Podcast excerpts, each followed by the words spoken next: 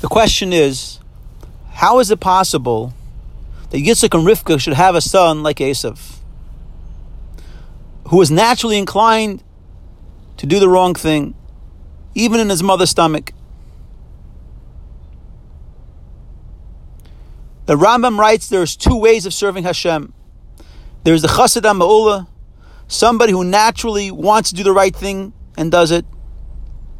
Then you have a Kavish Yitzrei, somebody who naturally does not want to do the right thing, but fights with himself, overcomes, and does the right thing.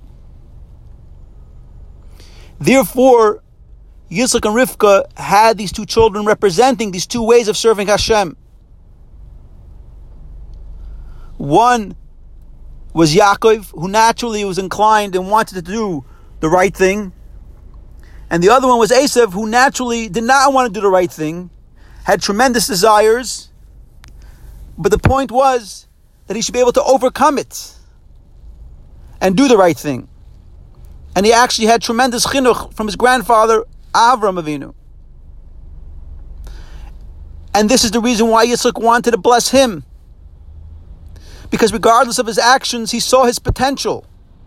That Hashem created him this way, and he had tremendous potential. He wanted to bless him to bring down this potential, that he should do the right thing.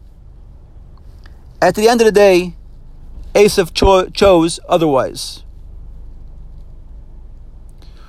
We must take from this and understand there is not a good child that's born and a bad child that's born. There are two equally good children that are born with different ways of serving Hashem. Hashem creates someone that's naturally inclined to learn, and that's his way of serving Hashem. And then Hashem creates somebody who's naturally not inclined to sit and learn or necessarily do the right thing. And his way of serving Hashem is to be Kavish Yitzrei, is to use the power that he has from the Avis to overcome this desire and do the right thing.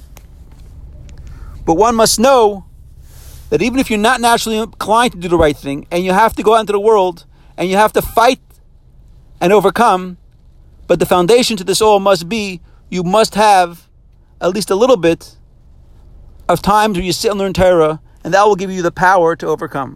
Thank you and good Shabbos.